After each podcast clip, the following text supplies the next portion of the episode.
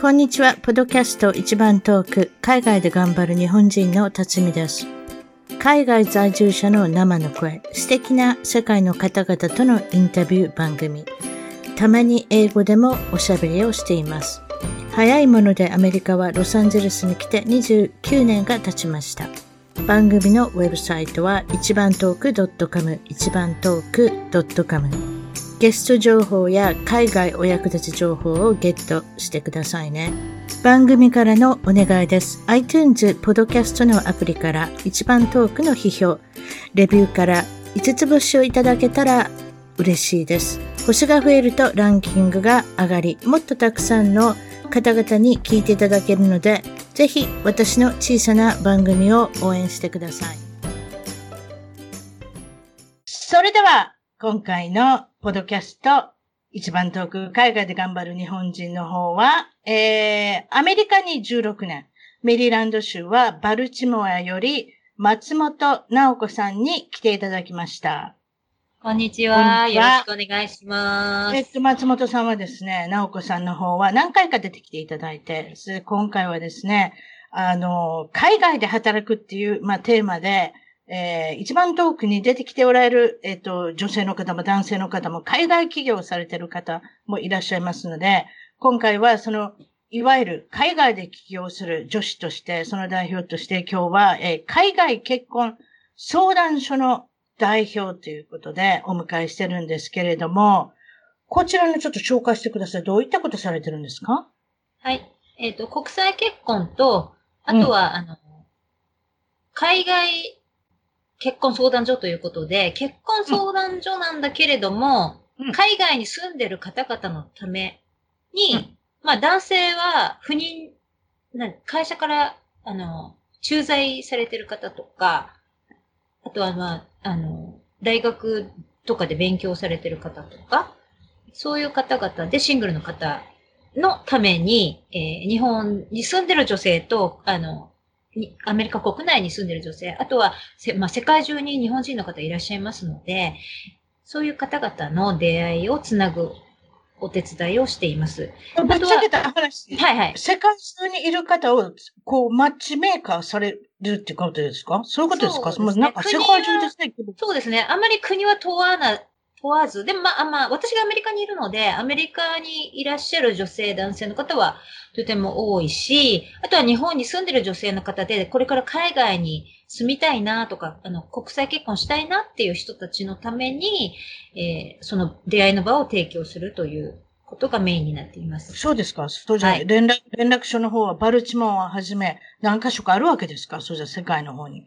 あ、もうき、き、拠点は、あの、東海岸なんですけど、はい、ニューヨークへ行ったりとか、今、あの、今年はちょっとね、いろいろ、あの、りょ、あの、渡航ができないので、そうですね、ロサンゼルスとかサンフランシスコとか、まあ、シンガポールとか、ええ、イベントし、あの、こ独身の方のためのイベントを行ったりですとか、そういうことをしています。なるほど。そういうことですね。はい、そして、アメリカにいらっしゃるのは、先ほどバルチモアと言いましたけれども、はい。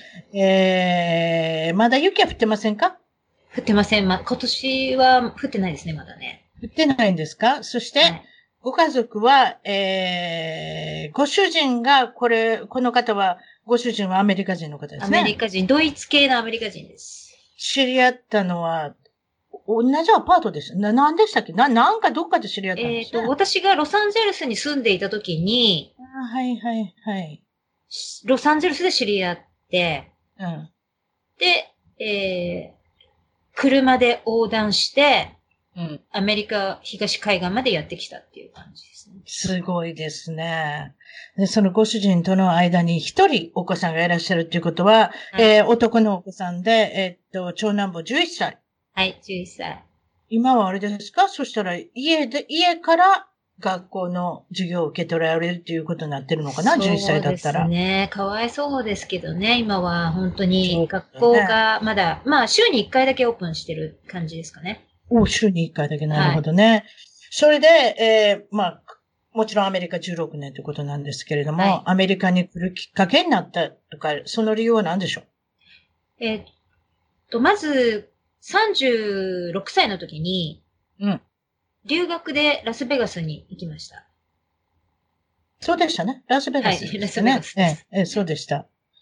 割と遅い、あれですよね。遅いですね。遅かったですね。遅咲きの、遅咲きの留学でしたね。もう30代入っておられたんでしたっけ？ねね、なんかそうまあ、なんです、ね。遅すぎることはないと思っても、ラストチャンスだと思いましたね。人生、もうこれは賭けだっていう感じで。うん。うん。いや、そうです後には引けない皆さんもそう思ってください。うんええ。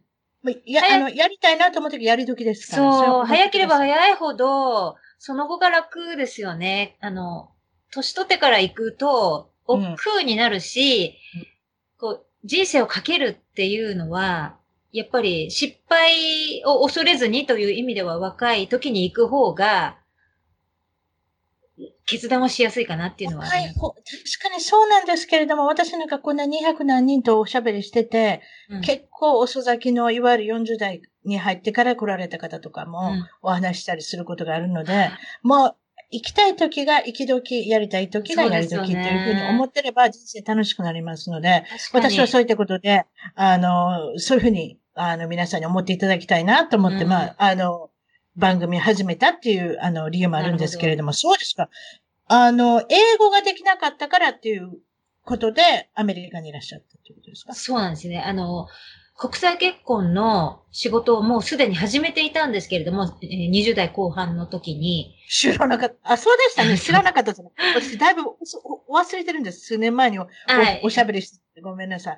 英語ができないのに始めちゃったんで、あの、まあ、お客様から、外国人のお客様からお問い合わせいっぱいいただくんですけど、もういついつ読むの、読むこともできなかったし、もうメールを書くのもできなかったし、もうできないことだらけで、うん、よくやってきたなっていう感じ。で、このままじゃいかんって思って、それでまあ、英語を勉強しよう、ちゃんと勉強しようっていうふうに思ったんですけど、まあ、あの、日本ではちょこちょこね、駅前留学とかをしてましたけれども、はい、はい。やっぱり使える英語という意味では、うんまあ、飛んじゃった方が早いなっていう感覚的なことで、なるほどね。はい。アメリカに来ても長くなるんですけれども、えー16年が長いかどうかっていうのは個人差がありますかもしれませんけれども、はい、何かご自身は変わりましたか？直子さんは。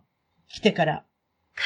変わったかな？変わ、まあ、うーん、変わ、いい意味で変わったかなっていうのはありますけどね。あの、どうなんだろうな逆に聞きたい。辰巳さんは 変わった？私自身ですか、うん。あのーに、日本でも結構意見言う方ですけど、もっと意見意見を言うようになったかな？っていうかそっかそっかそっか。初めはちょっとやっぱり英語も自信がなかったので、もちろん直子さんもそうでしょうけれども、英語が自信がなかったので、あの、大丈夫？辰巳って言っていただけるじゃないですか。それとか、うん辰巳何考えてるの？イエスかノーか言えなかったら、この国はなかなか難しいですので、やっぱりそういった簡単なことから、まず英語を分かるようになってから、イエス、ノーが言えたり、うん。そして、意見が言えたり、まあ、最近なんか黙れっていうぐらいまで私喋っておりますので。日本語であっても、英語であっても、どっちかど、どっちの言葉でも黙れっていうまで、ああ、寝てくれたんか、ありがたい、う嬉しいなってね、おとなしくなったんかって言われるぐらい、私ペラペラ喋りますので、そうですか。えーっと、落ち込んだことも、落ち込んだこともありますか、英語ができないって。確かに、私も辰巳さんと一緒で、日本でも結構、あの、自分の言いたいことは言ってきた方だと、うん。そういったタイプの人だと思ってたんですけどもうん、やっぱりアメリカ来てすぐ自分の言いたいことが伝わらないっていうことと、うん。それが言語化できないっていうか、その、英語に置き換えよう、なんか置き換える必要はないんだけれども、そのネイティブな言葉で、スラスラ言えないっていうことがすごいストレス。でしたよね。うん。うん今でもまあ、多々ありますけれども、プラス、だから英語力がつかなきゃ自分らしい言葉に直して自分らしさをなくしてしまうっていうところが非常に初めの方は嫌でしたね、うん自分で。もう、もう、じ、もう本当ジレンマっていうか、こう、こう言いたいのに伝わらないっていうところが、悔しくて悔しくて、今でも悔しいですけど、あとは、あの、日本だったら、うん電車に乗って、ち地下鉄に乗ってすぐひょいって行きたいところに行けますよね。だけど、来てすぐ車とかもこう自分でどこにどうやって行ったらいいのか、危ないんじゃないかとか、あの、行きたいところに行けないジレンマみたいなのがありました。そうでしたね。まあそういうふうに考えて、まあ、かなりありましたね、何年かでね、うん、そういうことがね。なるほど。えっと、例えばですね、そのいつも皆さんに聞いてるの、私はすごく興味があるのは、この起業されてる女性男性、海外に出ておられる方でも、海外でなくても、必ず企業、自営業の方は、大体親戚、お父さん、特に何か経営されてる方多いんですけれども、松本さん、直子さんの場合は、お父さんは何をされてた方ですか？私の父は、まあ、あの、経営者ですね。あの、小さい工場ですけれども、うん、精密機械を、えー、作っている会社で、まあでも、インドネシアですとか、あの、アジア圏で輸出などもしていて、まあそこそこ中小企業ですけれども、うん、まあ子供の頃から父を見ている限りでは、なんかこう、勤めるっていう選択肢は自分にはなかったですね。なるほどね。うん、お父さん、お母さん、両親から学ぶ、その、今のビジネスへの影響ってありますか？今やってらっしいらっしゃる。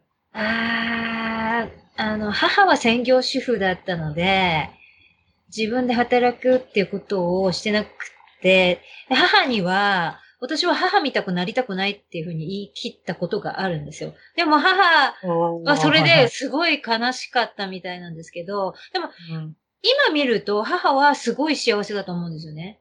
だって働かなくても父がね、お金稼いできて、それをまあ、心配しなくていいね。そうそうそうそう。経済的な心配は全くしなくていい立場でずっと来てるから、うちの母は。うんうんうん、だからそれは幸せ、ある意味幸せなことだなっていうふうに思いますね。うん。うん。いや、私覚えてるんですごくユニークだなと思ったのは、うん。こんなこと言っちゃあれなんですけれども、おじいちゃんでしたか？お父さんでしたか？誰か生きてる間に財産分、あの、ば財産を分ける方いませんでした？うちの父はもう、あの、今80代で、うん、まあ、それこそ、つい最近まで、あの、経営に携わっていて仕事バリバリやってたんですけど、えー、まあ今引退して、えー、でももう俺は長くねえからな、なんて言って、うん、で、子供たち集めて、もうすでに、あの、財産分与を、まあこれだけお前らにやるぞ、みたいな話はすでにしてます。すごい、すごい合理的なお父さんですね。そう、だから喧嘩することはないですよね。うん、うん、うん、うん。でも多分それは、それいい考えだなと思った。え？それいい考えだなと思った。でも、こっちでもリビングウェルとかありますよね。あります、あります。うん。だからそれは、まあ、プレナプチャルアグリーメントとかもそうなんですけども、合理的ですよね。そうやって、あの、うん離婚する前に離婚の取り決めで何かあったらこれだけ財産こんな風に運用するみたいなことがあらかじめ分かってれば、うん、なんかまあ、それだから離婚するとかじゃないけれども、うん、あの、いや、泥生化しないみたいな。そうそうそう、それよ。泥生化。よう聞きますやん。うん、財産の分けるので、ね、やはり兄弟が多多くても少なくても、ね。うん、何でもそうですけれども、良かったり悪かったりします。も多ければ多いほどね、特に。うん。あの、財産があれば、たくさんあればあるほど、揉めるっていうのも聞きますけれども、そうですか。えー、日本でももちろんお仕事されてたと思うんですけれども、はい、どんなお仕事されてたんですか？日本では。いや、私ね、仕事し、大学卒業してから、うん、まあ普通に仕事したことがないんですよ。美大でしたっけ？武蔵野美大を出て、あの、美大でしたよね。そうです。なんかそうなんですね。はい。はい。で、あの頃って、私が卒業する頃って、まだまだ、あの、バブルの終盤ぐらいで、うん、まあ、青互いっていう言い方をしますけれども、就職は誰でもできた時代だったんですよ。氷河期とかが来る前だから。はいはい。就職したければ、どんな会社でも、大体みんな入れるみたいな時期だったんですけど、うん、なんかその時に、まあ私も大学真面目に勉強してた方なんで、サボったりとかしなかった人なんで、うん、でもサボサボったりとか大変とかで全然学校来ないような人たちが、すごくいい会社に就職していったんですよね。うん。でそれ見たときに、世の中おかしいなって思ったんですよ。確かに。それで、あ、こんな世の中に自分が行きたくないとなんか変な、なんだろうな。ちょっとへそ曲がりだったんだと思うんですけど、で、就職したら終わりだ、ここの社会はって思ってしまって。いや、でもその辺からやっぱり海外に、あれですね。あの、もともと、海外に行こうと思ってたんで、あ、そっか。そうそう。で、海外に行くと決めたときに、中途半端に今会社に入って、会社に、を辞める、途中で辞めることが分かって入るのは、うんうん。会社に、なんかもしかしたら損害を与えてしまうかもしれないみたいな変な、変なき、なんか日本人っぽいですけど、そういうのもあって、なんかありませんでした？なんか株式で儲けたとかなんか言うてありませんでした？ああ、それもあったんですけどね。株は、そこで儲かったからアメリカ来れたとか、なんか、なんかそんなこと言うてませんでした？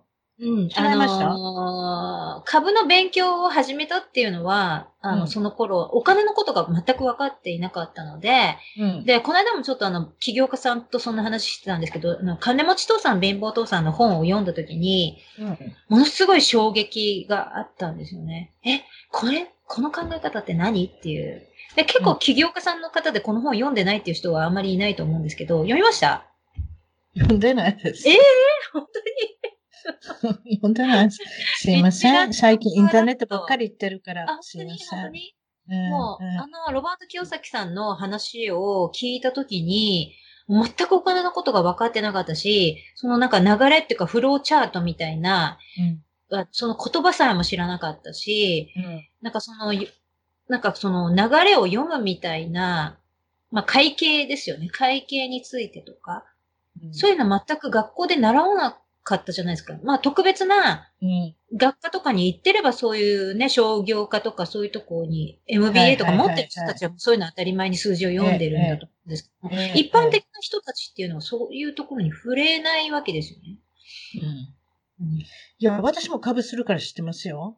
私株、やっぱこれ父から来てますね。父もそうよそういえば若い時から株を売ったり買ったりとかして、まあちょっと半分ギャンブルみたいなとこありますけどね。でも、それでもやっぱり私好きですので、そこからやっぱり血引いてるんですかね。今でも、あの、やっております。夫と一緒にですけれども、でも意見はほとんど私の意見が通っておりますので、私がやってると思っても過言じゃないですけど。え、ジョイントでやってるんですか？ジョイントアカウントでやってるのジョイントっていうかそうですね。私が決めるんですよ。これを買いましょう、あれも買いましょうって。うん。あなので、あのーまあ、当たったら当たらなかったですね。まあ、これ何度も言いますけど、ギャンブルみたいなもんですので。ーまあ、いろんなやり方がありますけれども、ね、特に今の時期、今の時代、なかなか難しくなってきてはいますけれども、そうですか。あえーうんっと、私ね、あ日の本、、ええごめん、ごめん、ごめんね。どうぞ。あの、株式とか会社のこととかは、あの、父はやってましたけど、父からは何にも教わらなかったですね。それは、教えて欲しかった。けれども、まあ、女だからっていうのがあったのかもしれないけども、もう、あ、の私も教えてくれなかったですよ。父の影響はあるけれども、父から教わったことは一切ないです。あ、なるほどね。うん。あの、まあ、父の父親も、まあ、起業家精神を持ってって、あの、うん。会社を作った人って、うちの父は二代目なんですけど、うん。えっ、と、その、父の母、まあ、おばあちゃん、祖、祖母に当たる人たち、人が、えっ、と、明治37年生まれで99歳で亡くなったんですけど、日本、おあの、一緒に住んでて、ね。粋ですね。それって一世紀じゃないですか。一世紀のマイナス1。そう、はい明治の女性なんだけれどもですね、明治の女性なんだけれども、うちの祖母は株をやってたんですよ。それってすごくないですか？明治その時の女性は。代にすごいですね。うん。今だからそれを聞いてたインターネットがないから、ね、インターネットだってワンクリックで買ったり売ったりできるじゃないですか。そうそうそう。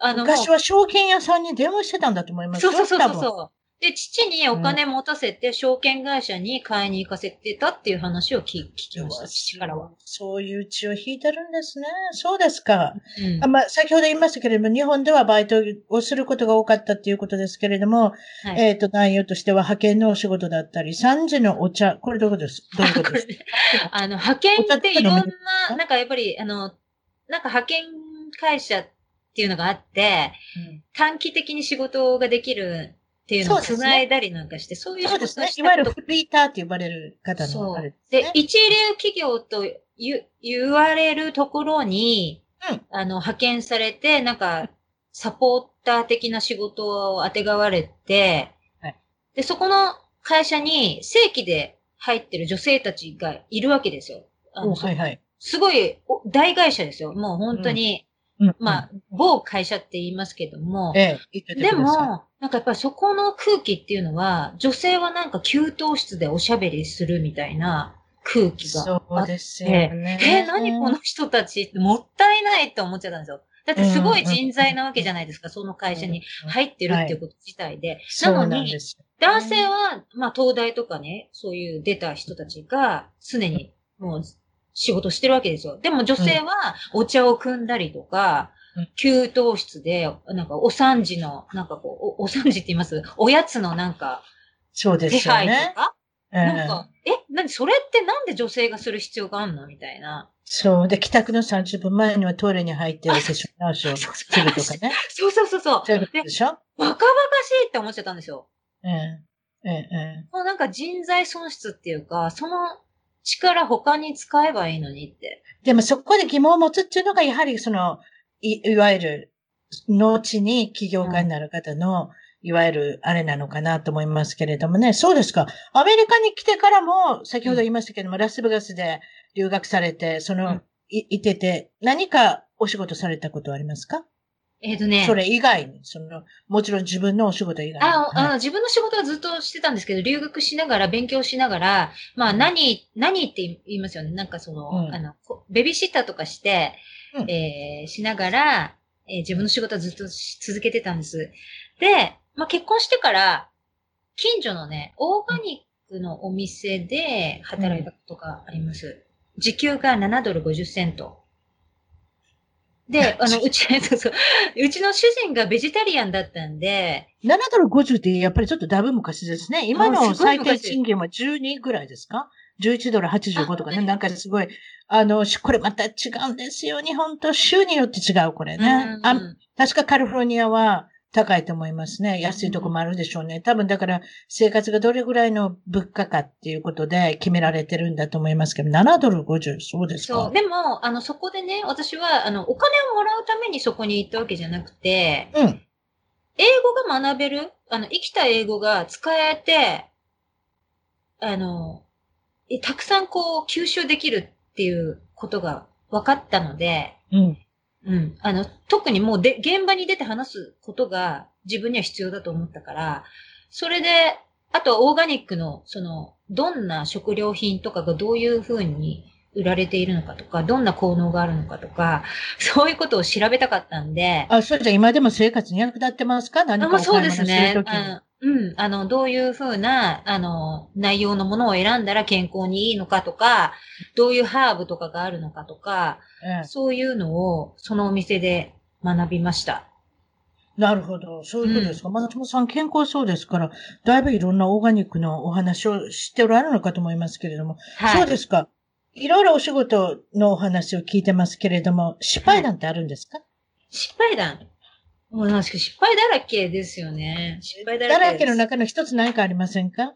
え、今のクライアントさんですか？クライアントさんとか、あ、まあね、最初、何でもいいですよ、失敗談。あのねまあ、英語がでまきなかった時に、あうん。あの、まあ、こう、定型文みたいなのがあるんですか。あの、ね、メールで定型文、あの、テンプレートみたいなのを作って、お客さんに一斉にバーって送るみたいな、はい。あの、そういうしゅ、ことをやった時に、はい。最初、ハローって書いて、え送ろうとしたのを、え、ええー hell って書いちゃったんですよ。おーなんかして、え、 hell？hell って書いて、ハローのつもりが hell って書いて送っちゃっええ。たことがあって、あらら、その当時あれですか？あの、 autocorrect がなかったですか？なかったのよ。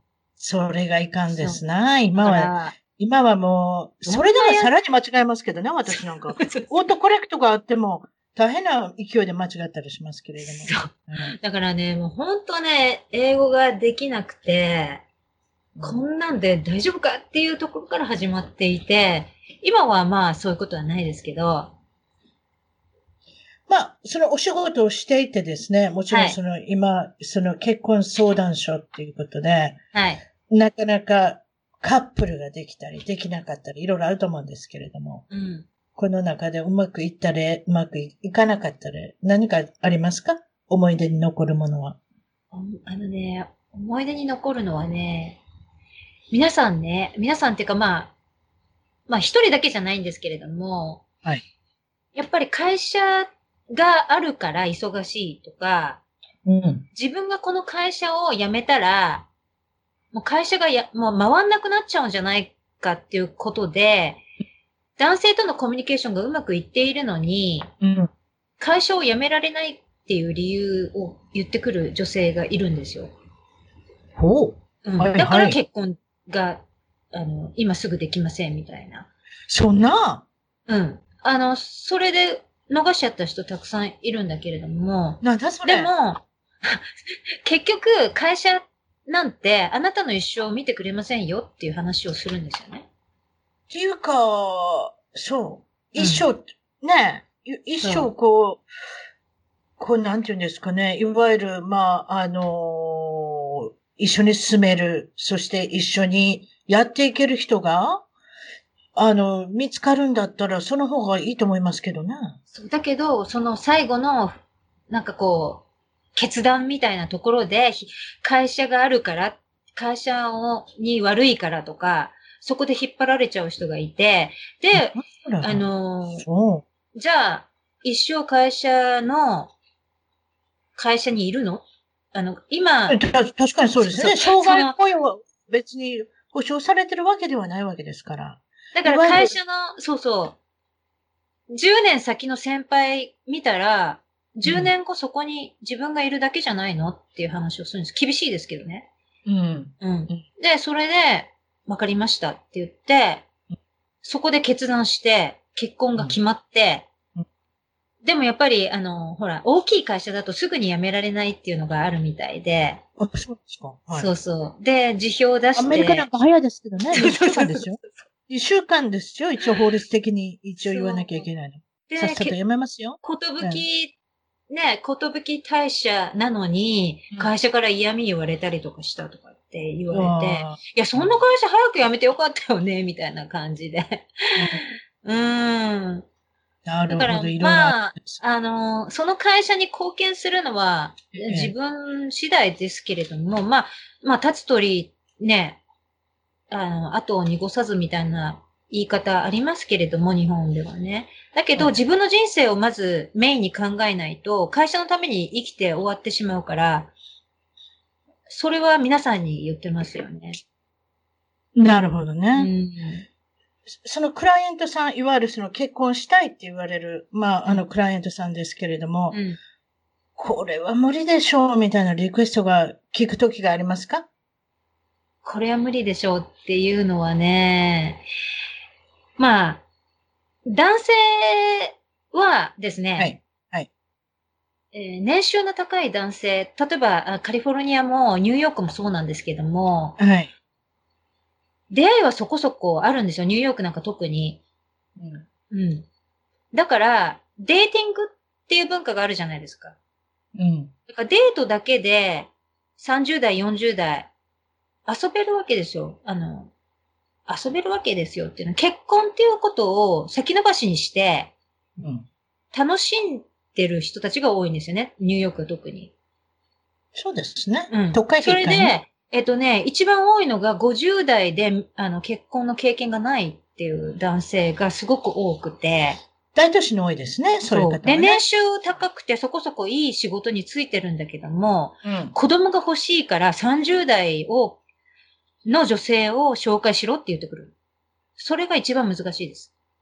だって女性で30代の人が50代のおっさんとてか20歳以上離れてる人と結婚させてくれって言ってるもう10そうですね、15歳以上、もう一回り以上ですね。だから、そそこでの逆はないですね。女性が年が上ってことはあんまないですか？ああ、意外にねあの、年下の男の人を望むっていうのは、ほとんど、うちのケースはないです。あ、ないの、うんあ、そうないない、ない。あの、はい。その女性がお金持ちでシュガーママなら別なんじゃないですか？わからないけど。えーうちのケースで年下の男性と結婚した例っていうのはほとんど少ないです。面白いですね。そうですか。うん。おーその辺はやっぱり違いますね。そうですか。うんそれ50代の男性で子供が欲しい方で相手が30代の女性っていうのは、確かに、その場合無理がありますから、何か少し、あの、説明するわけですか？そういう場合は。うん、だから、えっと、逆に30代の女性で、うんえっと、年収が例えば1000万、2000万、まあ、3000万とか5000万とか、まあ、年収が多くって、ニューヨークに住めて、年齢が、まあ、高くても子供を安心して産み育てられるんだったら、あの、その男性に会いますっていう人は決まることがある。年収が多くて、今まで独身で結婚したくなくって、うん。それで今までモテてた男性だったら、口数多いし、リクエストも多そうですね。ちょっとごめんなさい。私はそんな感じが難してきますすけれねど。も。ええあとニューヨーカーっていうことで、そういった意味では、非常に自分の、あの、リクエストを貫きたいっていう方がいる、いるの、やりにくい方もいらっしゃると思いますけれども、その中で、よく聞く、女性が描く、例えば男性が描く、うん相手の理想タイプの傾向ってありますか？まずはそうじゃ、女性から行きましょう。女性はどういう理想女性は、うんまあ、一に経済力だったりしますよね。あ あ、まあもちろんだから、例えば日本からお嫁に来たらすぐに、うん。あの経済力はないですからね。どっちかって言ったら。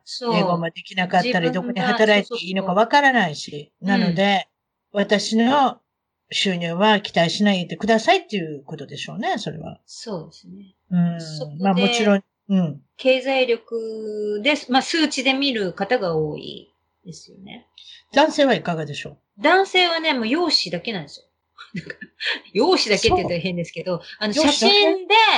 あ、もう写真が出てたら、写真の写り具合で決めちゃうから、うわーそう。だから、もうとにかく、履歴書みたいな。そうそう履歴書読まないんですすり書きっか？て言いますけど、あの、その、プロフィールの写真で、よく写ってるか写ってないかだけなんですよ。だから最初に、いい写真使ってくださいって女性には言うの。もうとにかく、あの、ちゃんと撮影してくださいっていう。あちゃんとっていうのはいわゆるいわゆるススタジオみたいなところそうそう、スタジオ撮影してくさださいって。写真を撮ってきてくださいって言うんですか？そう。で、それだと、あの、でも女性の場合ね、あの、この、作られた自分のようでナチュラルがないさがなくて嫌ですとか、なんか、ありのままの自分がいいんです、を好きになってくれる人がいいんですっていう言い方をされるんだけども、うん。ありのままじゃダメなんですよ。男性が選ばないから。だか、わからります。作り込まなきゃいけい。ないっていう、うん、変なそれはでも日本人らしい考えなのかもしれませんね。なんか作って嘘ついてるみたいな感じがしないでもないっていう。でもこっちか、こっちの方は、ね、ちょっと女優さんの端くれみたいなのでも、皆さん何十枚ってヘッドショットとか、全体的な写真とかプロに撮ってもらって、そこでお金使ってなんぼっちとそう自己投資ですよね、そこはね。ええだから、そえれを言っても、いや、私はありのままでっていう人たちには、ええもうそれ以上言えないじゃないですか。こうええだから、だから、もったいないな。うんもったいないなって思いますね。うん自分をこう見せ方、見せ方が上手な人は、割ととっとと決まっていくっていうところがあります。うーん。あとやっぱ日本人でニコってするのが難しい人とかもいるでしょ。そうそう、歯を見せないよね、笑うときにね。ね。うんねアメリカ人の人だったら歯を見せてニコって笑うじゃないですか。うんでも日本だったらちょっと歯を隠してしもちろん歯並びとかそういうのもうあるのかもしれないですけれども、どっちかって言ったら、あの、心底から笑ってるっていう歯を見せてることがあんまりないっていうのも。確かに歯並びは結構うるさいですね。あの、アメリカ人は特に。あ、そう。歯並びがうるさい。それめちゃめちゃ難しいね。歯並びが悪いから嫌だって言ってくる人はいます、男性が。何やそれマジでですか？マジでいます。でも日本だったら刃が乾いて昔いやい言ってたじゃん。やいや、刃ダメダメ、絶対もでしょ？う。うん。あ刃アメリカ人で刃が乾いっていう人はいないと思う。いないいない。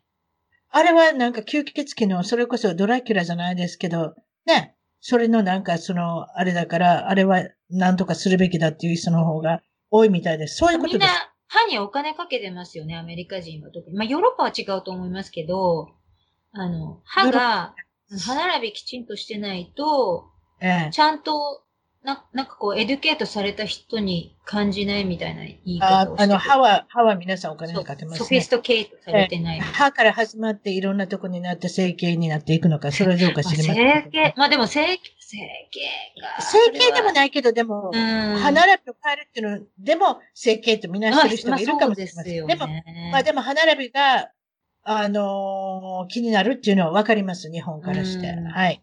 そういうことですか。この二人うまくいくなって感じるときあるでしょ？このモッチングメーカーしながら。それはどういうときですか、あのね、女性がいろいろな、そのお金、あの、スペックでね、年収何千万とか、その条件を外したりし、外した場合には、割と、いろんな条件がない人たちがいるんですよ。とにかく会ってみますっていう、なんかこう、なんだろうな自分の条件で人を選ばない人たちっていうのはすぐ決まるんですちょもう一回言ってください。自分の何？よ。例えば、こういう男性じゃなきゃ嫌だっていうのが皆さんあるから、結婚相談所に来てるわけですよね。もちろん。そうだけれど、も、うんその条件がほもうほとんどない人たちっていうのがいて、うんあの、そういう人たちには私たちも声をかけやすいわけですよね。何々さん、こういう人がいますけど会ってみますか？って聞いたときに、あの、プロフィールを見て年収が低かったら、あ、嫌ですっていう人たちには、そんなにお声をかけられないわけですよ。うん確かうん。だけど、私たちが、あの、こういう人がいいますけど、会ってみますか？って言ったときに、はい、会いますっていう、もう、とにかく会いますっていう人たちは、チャンスが多いんですよね、逆に。に。ということは、高望みをしない人の方が、そう。あの、逆にいい人に巡り合える。逆にいい人に巡り合える。ほーだって高望みしてないから、どんな人でも、その、会った人の良さを引き出せる人だから、幸せ度が高いんですよね。なるほど。だって、年収が高かったら幸せかどうかなんて、それはイコールではないですよね。じゃないですね。うん。うんだから、会って逆のみて。パターンもありますよね。うんたくさんお金を持てば持つほど悩む方もいらっしゃるし。うん。だからその辺が、あの、説明するの難しいんですけど、だから年収にこだわる人はこだわっていいと思うんですよ、とことんね。それが幸せだと思うなら。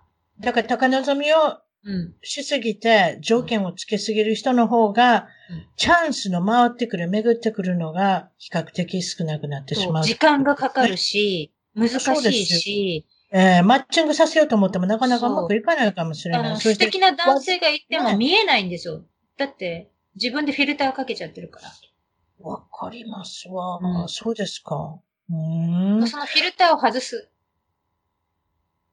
悩みの相談とかもあると思うんですけれども、はいその国際結婚の後ですね。例えば、日本からアメリカ、どこでもいいですけれども、外国に行くっていうのは非常になかなか難しいことですけれども、もちろん男性からも聞くと思います。今までし、今までと違った文化の人と、えうん国の方とお付き合いする方、もちろん今まで日本人とかアジア人の女性とね、いつもデートしてられてる方は、それは知らないですけれども、その中でもやはり悩みの相談っていうのはありませんか？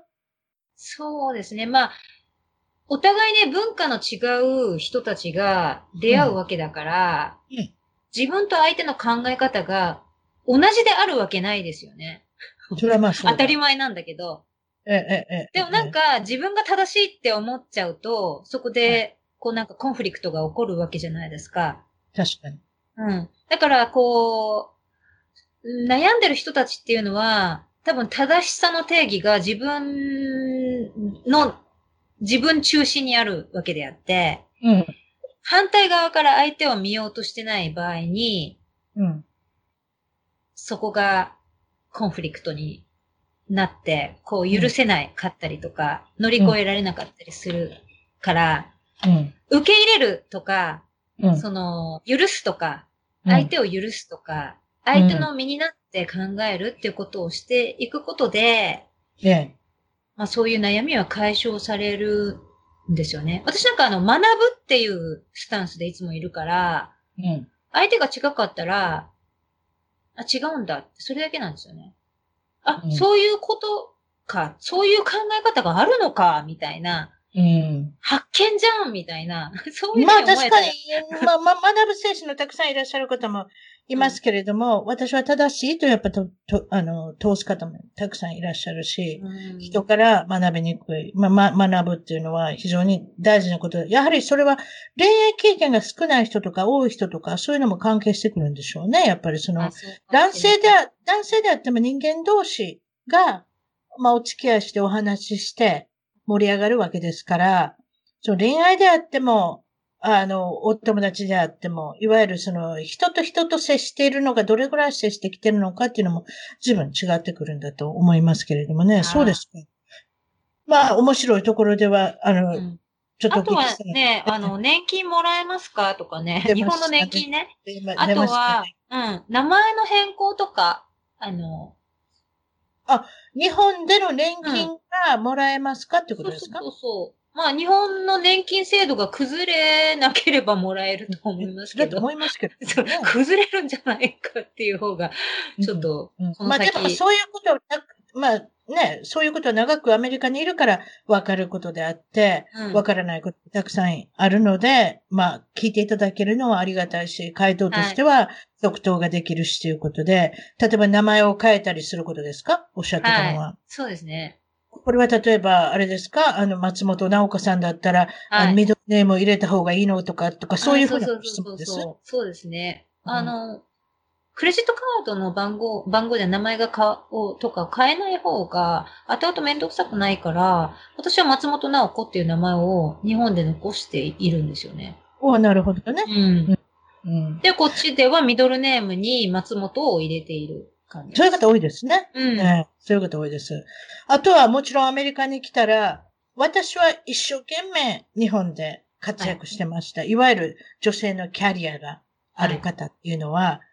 アメリカに来たら全くなくなってしまうっていう部分もあるんですけれども、うん。それで落ち着いて主婦になったり、お母さんになったり、うん。もちろん仕事に戻ったり、うん。そのキャリアを活かしてっていうことですけれども、さて、アメリカに来ました。私にできる仕事があるんでしょうかっていうふうに聞かれるっていうことなんですけど、これに関してはいかがですか？仕事っていうのは、自分で作れると思うんですよ、私なんか。だから、あの、それはなんか雇われてる感覚がずっとある人たちにとっては分かりにくい感覚かもしれないけれども、うんなかったら作ればいいんじゃないですか？っていう感覚なんですね、私の場合。はいはいはいはい。うん、起業とかっていうことをしてきているんで。で、うんあの、例えば、あの、私さっき7ドル50セントで、うん。ね、ど、しょうもない仕事かもしれないけど、そんな仕事を、多分プライド高い人たちはできないと思うんですよ。そんな安い金額でね、やりたくないと。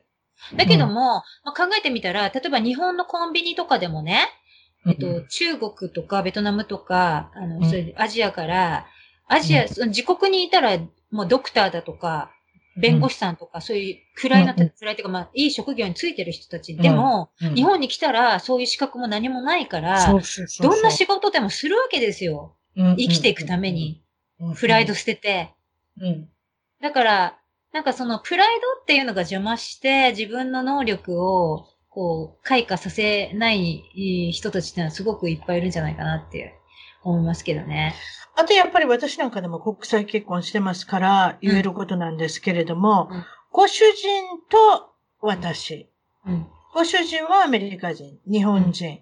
そしてアメリカ人っていうのはご主人しか知らない人がたくさん出てきたりとかして。そういった意味では、うん。地元の例えば先ほど言っておられたお店でどこかで働くとか、違った日本人とも接してみてどんな感じかっていう感覚をつかむっていうのも非常に大事かなと思うし、あともちろん日本の、えっ、と、コミュニティに入るのも、あの、ストレスが軽減されますね。でも、まあもちろん、保証はされませんけれども、大きな街に行くと日本のコミュニティはありますので、うん。それこそ、奥さんを通じて、えー、お母さん、うん。子供さんがいらっしゃる人を通じてっていうことはできるかもしれないですけれども、うん。果たしてそれがない場合もあるでしょ？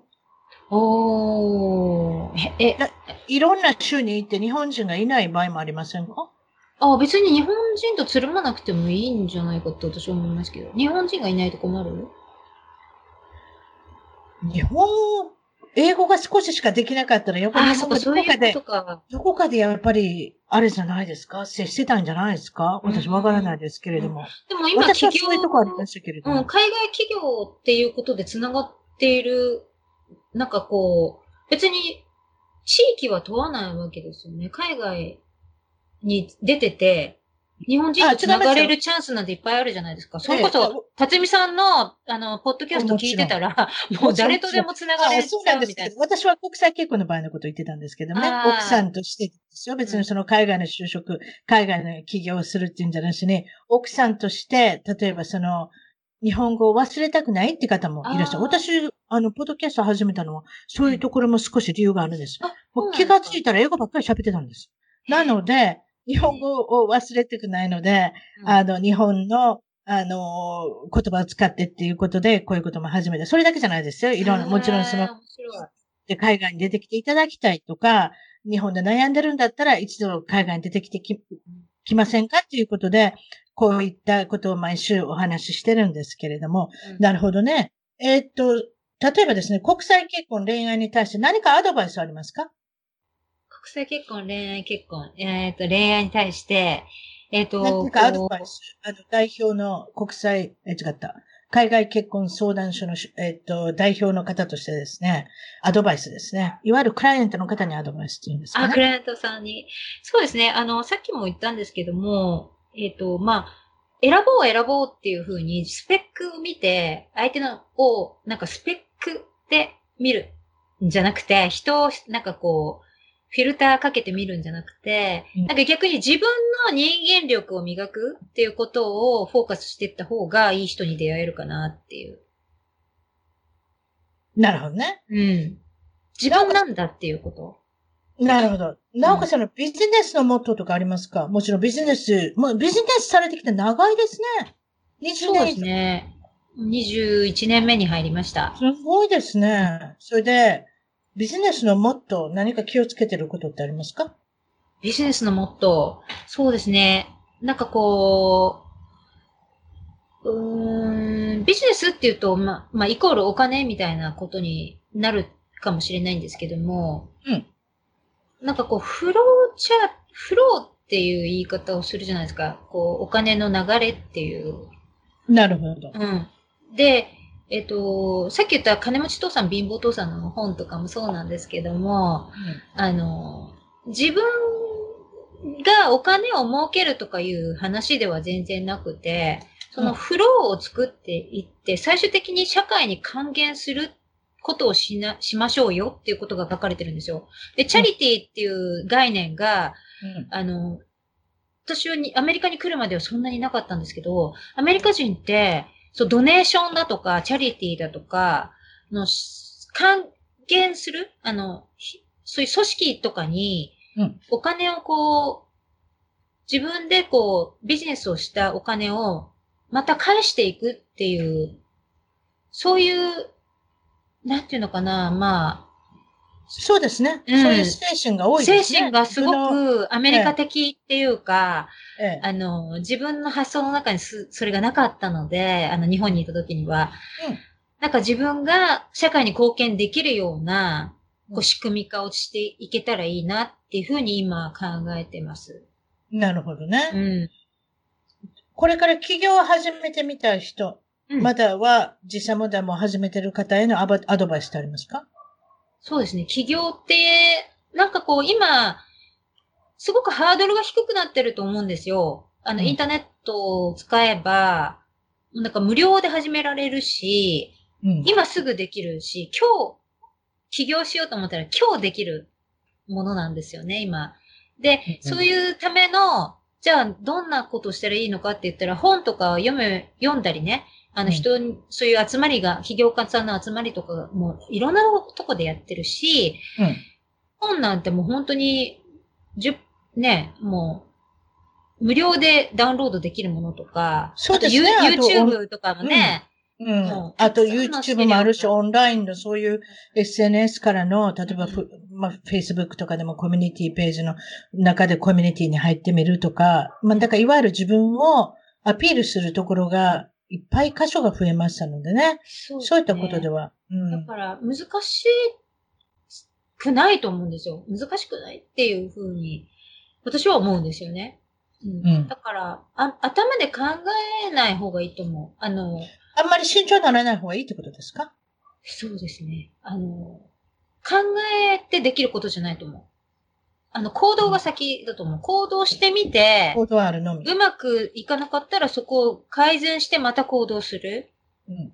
で、なんか頭で考えて、結局、こうい、なんだろう、石橋を叩いて渡る人たちっているじゃないですか。まあ結婚もそうなんですけど、あ考えます、松本さんあ、もう少し考えさせてくださいみたいな、はいいい人と出会ってるのに考えちゃう人とかっていうのがいて、あの、考えてる暇ないから、あの、考えずに行動するぐらいな感じで、今、もう、本当に、まあ、うまくいってる人って大体そうだと思うんですよ。共通的、公的に。うん。あんまりこう、深く、頭で動いてない。歩、歩き出しちゃう。もう、考えずに、見切り発車でもいいと思なるほどね。う。うん。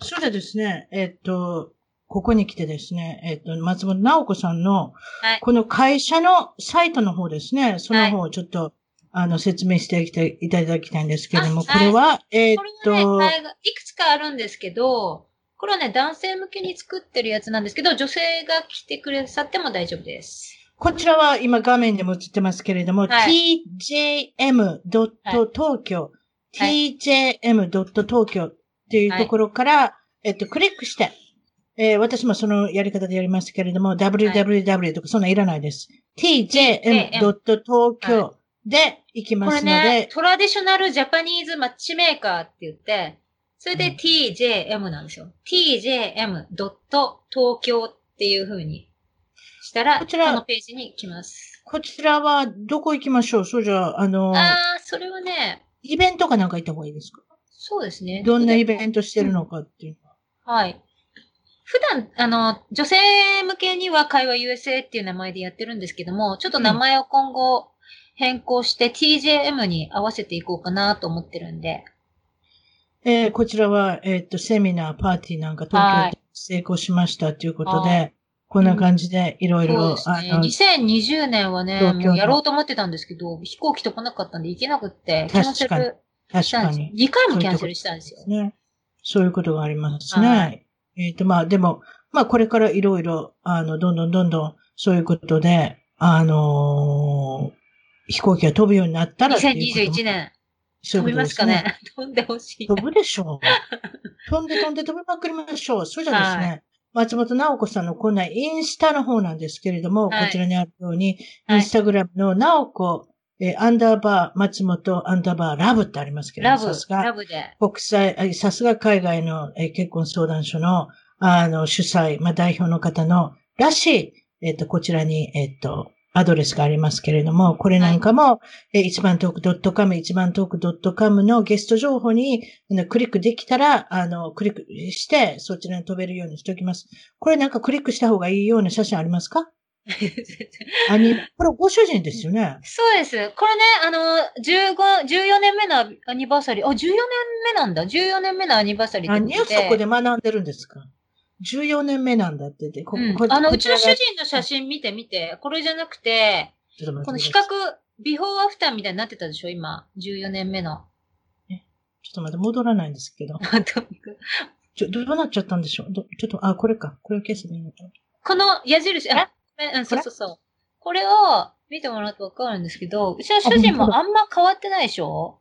全然変わってないじゃないですか、お二人とも。私は、でもうちの主人から言われたら、あの、私はもうなんかメタボで太ったって言われちゃったんですけど、でもうちの主人はずっとビーガンで、ベジタリアンで、ビーガンで、高校生ビーガンの時の、っていうのは、日本の方にも説明しておきますけれども、はい。いわゆる動物性の食品を何も取らない。例えば、もちろん卵ですだったとか、乳製品だったりとか、うんバターだったり、ヨーグルトも食べない。ヨーグルトも食べないということで、それがビーガンっていうことですね。そうもう、あの、はっきり言ってゼリーってありますけれども、ゼリーも食べない人いますよ。なんでかって言ったら、あそこに何かうんアニマルファットかなんかが入ってるね。豚のファット豚が。の豚の脂肪凝分が。固剤が入ってる。うん。なので、そういったところも、あの、言い始めてキリがないですけれども、こんな感じで二人は14年経っても、あの、熱々ということでね。そういうことで、そうですか。それではですね、ちょっとこれを戻らせていただいて、最後に将来、将来の夢、計画、展望、野望、なんかそういうことを言っていただいたら嬉しいんですけれども、いかがでしょう？そうですね。野望ね、あの、ワンちゃん泣いちゃいましたね、すいません。はい、どうぞ。あのーまあ、仕事を淡々としていて、なんかこう、もう人生半ばまで来てるので、でも半ば過ぎてますから、うん。あの、今持ってる、あの、事業計画っていうか、やりたいことはもうすでにいっぱいあありすぎちゃって、ええ、で、それを淡々とやっていって、まあ、さっきも言いましたけど、社会に還元するようなことにつなげていきたいっていうことと、あとはまあ、はい。あ、ちょっと飛んじゃいましたもうちょこちょこやっね。ていきたいなっていうのがあって、うん。かあの、それで、よくあの、テレビでフリップフロップとか、メイクオーバーとか、そのインテリアデザインとかそういうのありますよね。ええ、ええ。ああいうのにすごく興味があるんです。まあ、これはちょっとプライベートなことなんですけど。フリップフロップってあるじゃないですか。あの、なんか、あの、ボロいおどっ家をちかって買って、言ったら、うんアズイズみたいな、そうボロいお家を買って美しくして、うん。それを売って儲けるっていうやつですね。あれも綺麗にしてうまくいかないようななんかあるんじゃないですかね。なんかわかんないですけれども、うん大きなビジネスですね。いわゆる何千万円の、じゃないですか？何千万円のおまあ、家じゃそんなに大きいものじゃなくて、小さいものからでもスタートできると思うんで。あーそういうのちょっとやってみたいなあの番組見たらもうきりないですね。あの、そうで HGTV って言うんですか？ホームガーデン TV かなんかいうやつ。わかりました。そうですか。今日はどうも、あの、長々おしゃべりしていただいて、楽しいおお話を聞かせていただいて、どうもありがとうございます。もうちょっと言っておきましょう。サイトの方はですね、海外のあの結婚に興味があるって方は、ぜひ tjm.tokyo、そしてインスタグラムの方は、なおこ、アンダーバー松本、アンダーバーラブということで、こちらの方のすべての、あのリンクの方は、一番トーク .com、一番トーク .com のゲスト情報に、えっ、と、リンクつけときます。今日はどうもありがとうございました。はい、ありがとうございます。皆様の幸せを祈っています。はい、どうもありがとう。失礼しまあす。はい、ありがとうございます。一番トークのツイッターでぜひフォローをして絡んできてください。また一番トークの Facebook で気に入ったらぜひいいねをお願いします。番組の聞き方は iTunes もしくは内蔵のポッドキャストアプリより一番トークを検索。Android のスマートフォンからはサウンドクラウド、Google プレイミュージックのアプリより一番トークを検索。チャンネル登録をして新着をいち早くゲット。私の小さな番組をぜひ応援してください。